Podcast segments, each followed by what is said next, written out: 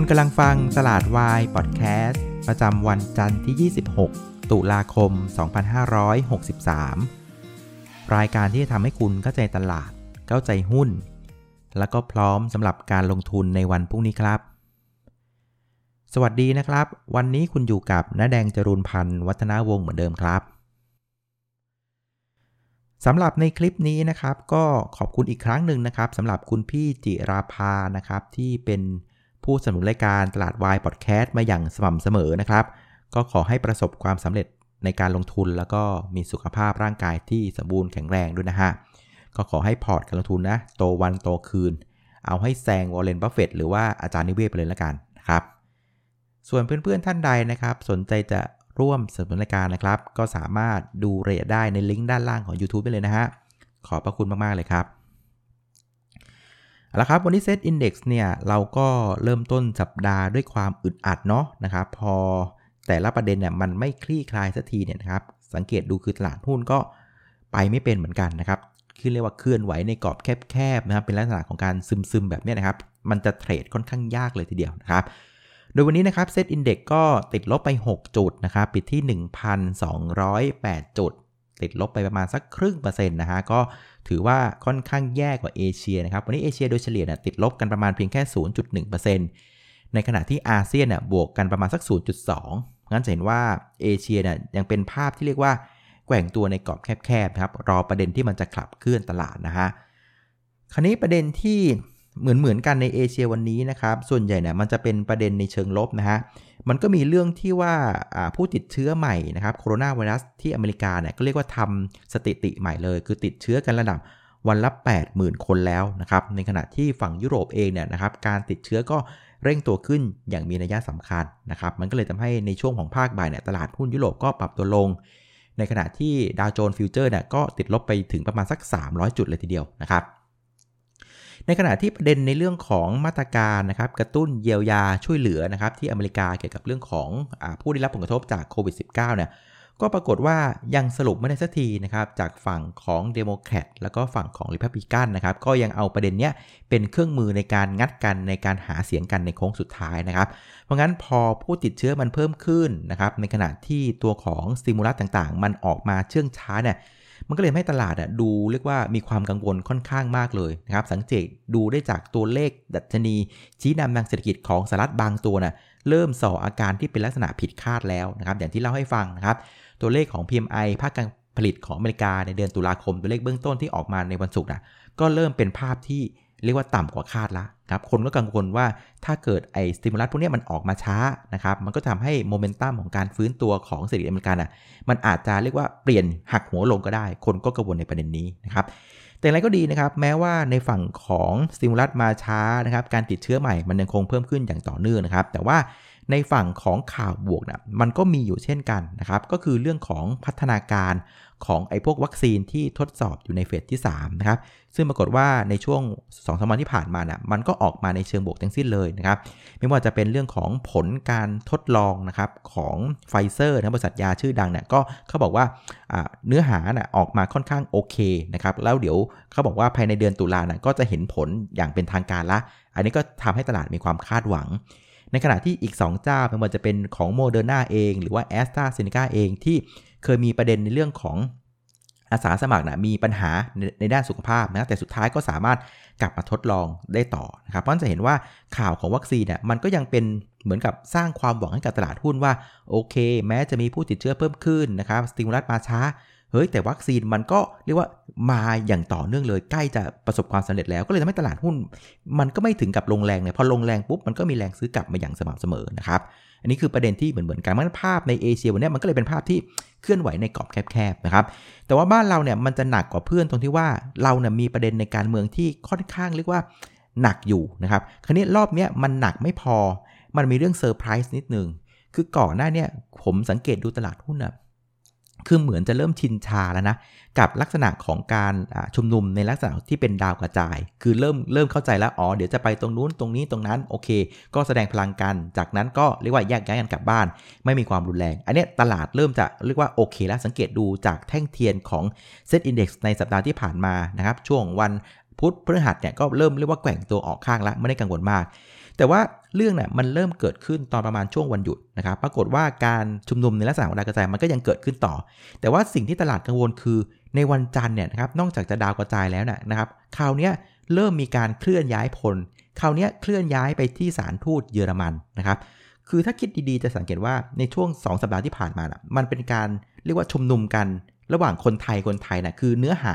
เป็นเรื่องระหว่างคนไทยกับคนไทย นะครับคราวนี้วันนี้วันจันทร์อะมันจะเป็นลักษณะที่ว่าเอาเนื้อหาที่ขัดแย้งกันในเมืองไทยอะไปคุยกับต่างประเทศแล้วไง กับสารทูตเยอรมันนะครับอันเนี้ยคนก็เริ่มกังวลว่าเฮ้ยมันเริ่มจะลามปามออกไปนอกประเทศหรือเปล่านะครับอันนี้ก็เลยทำให้ตลาดเริ่มมีความกังวลว่าเฮ้ยอันเนี้ยมันชักเสียวๆนะ มันจะเริ่มลามปามละนะครับ ในขณะที่ฝั่งของการประทะกันในเชิงของเรียกว่าแนวคิดนะ คือสัปดาห์ที่ผ่านมานะฝั่งรัฐบาลก็ เรียกว่าแสดงท่าทีว่ายอมถอยนะ คือบางคนก็ออกอาจจะบอกว่า เฮ้ยถอยไม่จริงนี่หว่าอะไรเงี้ย แต่ว่าถ้าถ้าดูจริง ๆ แล้วนะก็ต้องยอมแกนะ คือแกก็มีการถอยจริง ๆ คือเช่นเรื่องของการใช้ความรุนแรงนะก็ไม่มีความรุนแรงแล้วนึกออกไหมคือใครจะอยากชุมนุมที่ไหนก็ชุมนุมไปนะครับ แต่ว่าก็ไม่ได้มีการเอาน้ำอะไรมาฉีดไล่ละอ่าจากนั้นก็แยกย้ายกันเพราะฉะนั้นจะเห็นว่าความรุนแรงเนี่ยมันเริ่มเรียกว่าแทบจะไม่มีละ คือปล่อยให้ใช้ใช้เขาเรียกว่าสิทธิ นะครับอิสระเลยนะแล้วจากนั้นก็แยกย้ายกันไป ในขณะที่ผู้ชุมนุมบางคนที่ถูกเรียกว่าจับไปก็เรียกว่าเริ่มปล่อยให้ประกันตัวออกไปได้บ้างแล้วก็จะเห็นว่ารัฐบาลแม้ว่าต้องยอมรับว่าแม้ว่าจะไม่ได้ถอยเต็มตัวนะครับ แต่ก็เป็นการถอยไงบางส่วนอาจจะครึ่ง9 1ใน4ใน9ก็ก็ยังถือว่าเรียกว่าถอยได้ แต่ในขณะที่ฝั่งผู้ชุมนุมดูอาการไม่ถอยไงคราวนี้เริ่มเอาเนื้อหาไปคุยกับทางต่างประเทศเนี่ยมันก็เลยทำให้ตลาดรู้สึกว่าเฮ้ย สงสัยมันยาวอะมันมันคุยกันไม่ได้หรือเปล่า ตลาดก็มีความกังวลในประเด็นนี้นะครับก็เลยทำให้ตลาดหุ้นบนนี้นะครับบ้านเราก็เลยเป็นภาพที่ซึมแต่ว่าซึมลงนะครับในขณะที่ความคาดหวังของเรื่องวัคซีนก็อาจจะประคองตลาดหุ้นในเอเชียได้บ้างนะฮะคราวนี้มาดูการเคลื่อนไหวของเซ็ตอินดี x นะครับพอตอนเช้าเนี่ยตลาดก็เสพข่าวแล้วแหละเฮ้ย โอ้โห วันนี้จะไปเยอรมันใช่ไหมสารทูตเยอรมัน ตลาดก็กังวลนะครับ เพราะงั้นช่วง 15 นาทีแรก ก็เป็นภาพที่ตลาดก็ปาหุ้นกันลงมานะครับเป็นเรียกว่าลงมาเป็นแบบ V shape เลย 15นาทีแรกลงปุ๊บ สุดท้ายก็เด้งขึ้นมานะครับแต่ว่าอย่างไรก็ดีเนี่ยมันก็ยังเด้งไปไม่ได้ไกลนะครับก็ตลาดก็รอดูท่าทีว่าผู้ชุมนุมจะเอาอยัางไงนะครับก็เลยทำให้มูลค่าการซื้อขายในช่วงเช้าเนี่ยค่อนข้างเบาบางนะครับเพียงแค่ 23,264 ล้านบาทนะครับ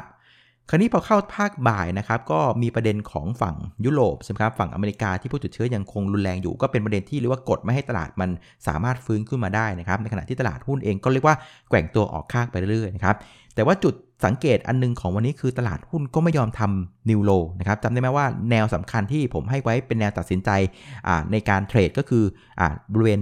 1,206 จุดนะครับคือถ้าหลุดตรงนี้ต้องเลิกนะครับแต่ว่าสุดท้ายวันนี้ตลาดก็สามารถประคองตัวนะเรียกว่าปริมๆเลยแต่ก็ไม่หลุด 1206 ก็ถือว่าเอาตัวรอดไปได้เพราะฉะนั้นใครที่ยังถือหุ้นอยู่ก็กัดฟันถือได้อีกนิดนึงแล้วกันนะครับคราวนี้มาดูหุ้นที่เรียกว่าผลักดันตลาดในเชิงบวกกันบ้างนะครับ วันนี้ในเชิงบวกเท่าที่ดูเนี่ยดูจะไม่ค่อยเป็นกลุ่มเท่าไหร่นะครับเป็นลักษณะที่ว่ากระจายกระจายกันนะครับปูนใหญ่นะอันดับ 1 บวกมา 1.5%อันดับ 2 เป็นแอดวานบวกมา 1% อันดับ 3 เป็น InTouch นะบวกประมาณสัก 1.4%นะครับก็พอจะเดาได้ว่าน่าจะเป็นอาการที่นักลงทุนต่างชาติวันศุกร์แกขายหุ้นไปค่อนข้างหนักจะใช่ไหมประมาณ 5,000 ล้านบาทนะครับซึ่งสายรายงานว่ามีการ rebalance กันของบางกองที่มีการปรับนโยบายกันกังวลเรื่องของการหยุดยาวนะครับวันนี้ก็น่าจะเป็นภาพของการเรียกว่ามาเก็บหุ้นคืนบางส่วนนะฮะ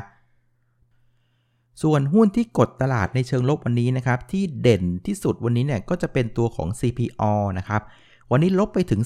3%นะครับ แล้วที่สำคัญคือมันไม่ได้ลงธรรมดา มันเป็นการลงแล้วก็ต่ำกว่าจุดต่ำสุดนะครับ ตอนช่วงโควิดบุกเมืองไทยนะครับ จุดที่ตลาดหุ้นต่ำที่สุดก็คือวันที่ประมาณ 13 มีนาคมนะครับ วันนั้นน่ะตัวของ CPO อยู่ที่ 56 บาทสลึงนะครับ แต่ว่าวันนี้นะครับ CPO นี่ว่าปิดนะครับต่ำกว่า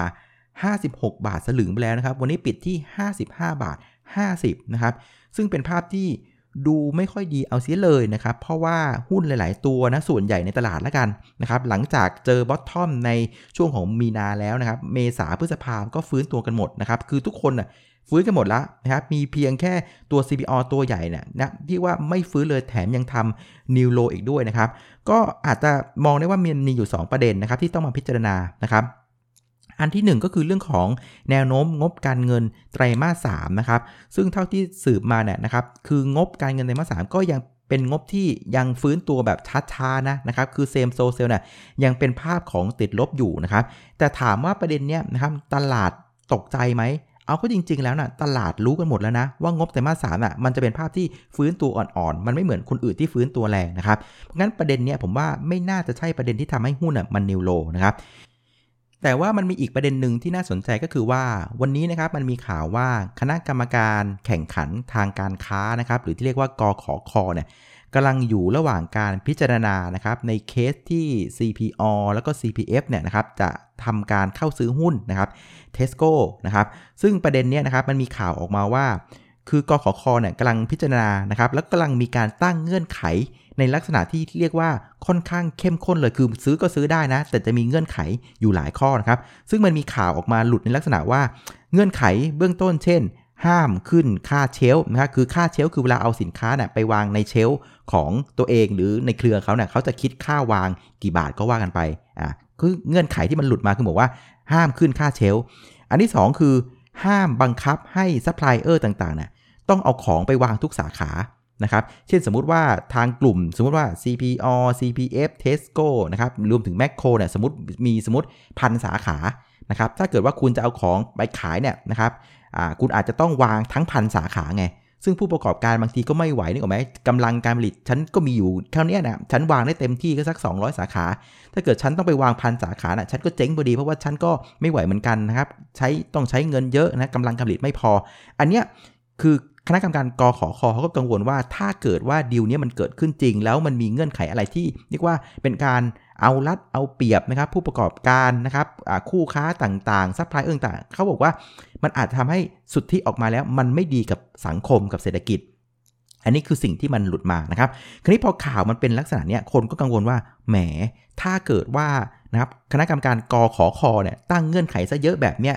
แล้วปรากฏว่ากลุ่ม CPALL CPF ไปเอาเข้ามาจริงๆเนี่ยนะครับมันจะกลายเป็นว่าซื้อนอกจากจะซื้อไม่ได้ถูกแล้วนะครับต้องใช้เงินเยอะแล้ว กลับไปเจอเงื่อนไขที่ค่อนข้างยากในการทำธุรกิจคนก็มองว่าโอ้โหไอ synergy ที่คาดหวังกันอะมันอาจจะไม่เกิดหรือเปล่าอ่าอันนี้คือสิ่งที่ตลาดกังวลนะครับ มันก็เลยทำให้วันนี้นะครับ นอกจาก CPO จะลง3%แล้วนะ ถ้าชายตาไปดูอีกหน่อยนะจะเห็นว่าตัวของแมคโครนะซึ่งอยู่ในเครือของ CPO CPF ด้วยนะ ก็ปรับตัวลงเช่นกันนะครับ วันนี้แมคโครลบไปประมาณสัก 2%นะครับ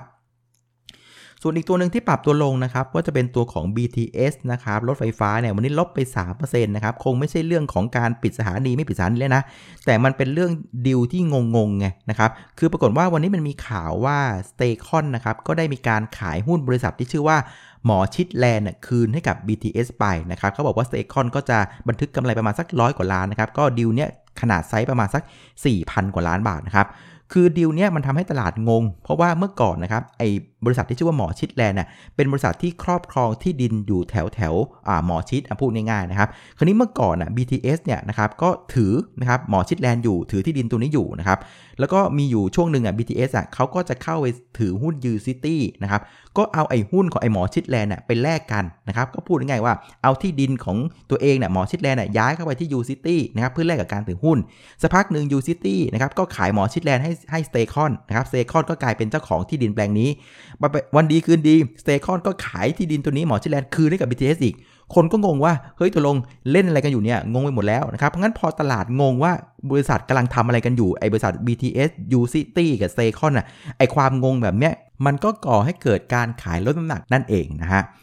เพราะฉะนั้นสรุปในหน้าหุ้นวันนี้นะครับก็อาจจะเป็นหน้าหุ้นที่ไม่ค่อยชัดเจนเท่าไหร่นะครับเป็นภาพลักษณะที่นักทุนสถาบัน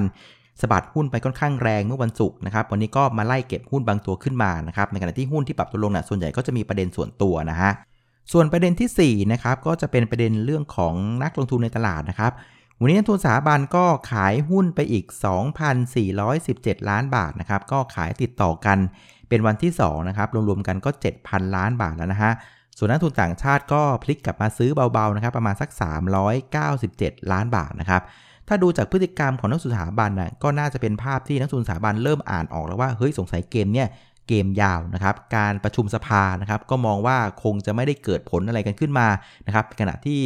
ผู้ชุมนุมเองยังไม่ถอยนะยังคงเดินหน้าอย่างต่อเนื่อง แล้วก็เอาเรื่องเนี่ยเริ่มไปแตกกับต่างชาติแล้วก็สร้างความกังวลให้กับนักทุนสถาบันนะครับ ซึ่งอันเนี้ยมันก็เลยทำให้นักทุนสถาบันก็ยังไม่ได้กล้าที่จะซื้อหุ้นมากนักนะครับ ส่วนมูลค่าการซื้อขายวันนี้เนี่ยก็ถือว่าหดตัวอย่างมีนัยสำคัญนะครับ วันนี้เพียงแค่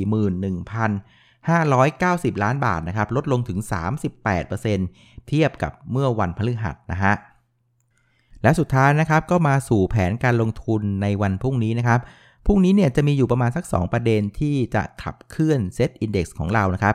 ประเด็นแรกก็จะเป็นประเด็นในประเทศนี่แหละฮะระหว่างที่ผมอัดรายการเนี่ยนะครับ ปรากฏว่าทางกลุ่มของผู้ชุมนุมเองก็เดินทางถึงหน้าสถานทูตเยอรมันแล้วนะครับ แล้วก็บอกว่าได้มีการส่งตัวแทนเข้าไป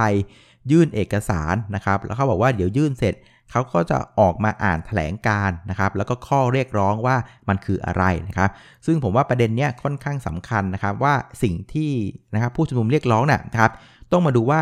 มันเป็นข้อเรียกร้องที่สามารถทำได้หรือทำไม่ได้นะครับ ซึ่งถ้าเกิดว่ามันเป็นข้อเรียกร้องที่พอจะทำได้บ้างนะครับ ผมว่ามันก็น่าจะสร้างความผ่อนคลายให้กับตลาดหุ้นได้บ้างนะครับ แต่ว่าถ้าเกิดว่าเป็นข้อเรียกร้องที่โอ้โหดูแล้วปิดทางทำไงก็ทำไม่ได้นะนะครับ นั่นก็หมายความว่าการชุมนุมมันก็คงจะยืดเยื้อต่อไปนะครับ ซึ่งตอนนี้ผมก็ไม่รู้นะว่าเขากำลังเรียกร้องอะไรเดี๋ยวเดี๋ยวอัดรายการเสร็จผมก็จะไปนั่งฟังอยู่เหมือนกันนะครับ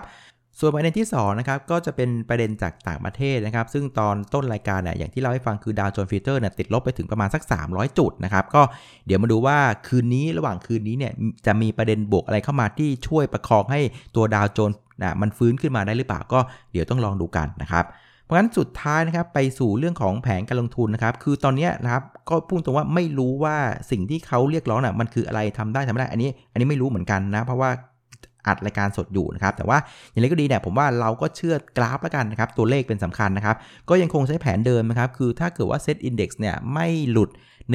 1,206 จุดนะครับ ก็ยังพอกัดฟันถือได้นะนะครับ แต่ว่าถ้าเกิดว่าหลุด 1206เนี่ยผมว่าคงก็ต้องกระชับพอร์ต แล้วก็มอบตัวกันไปสำหรับคนที่เป็นสายเก่งกำไรนะครับ เอาละก็เดี๋ยวประมาณนี้ก่อนละกันนะครับ เดี๋ยวจบรายการเดี๋ยวผมจะไปนั่งอ่านดูว่าตกลงเขาเรียกร้องอะไรกันนะครับ เดี๋ยวพรุ่งนี้เรามาอัปเดตกันใหม่นะครับ วันนี้ลาไปก่อนครับ สวัสดีครับ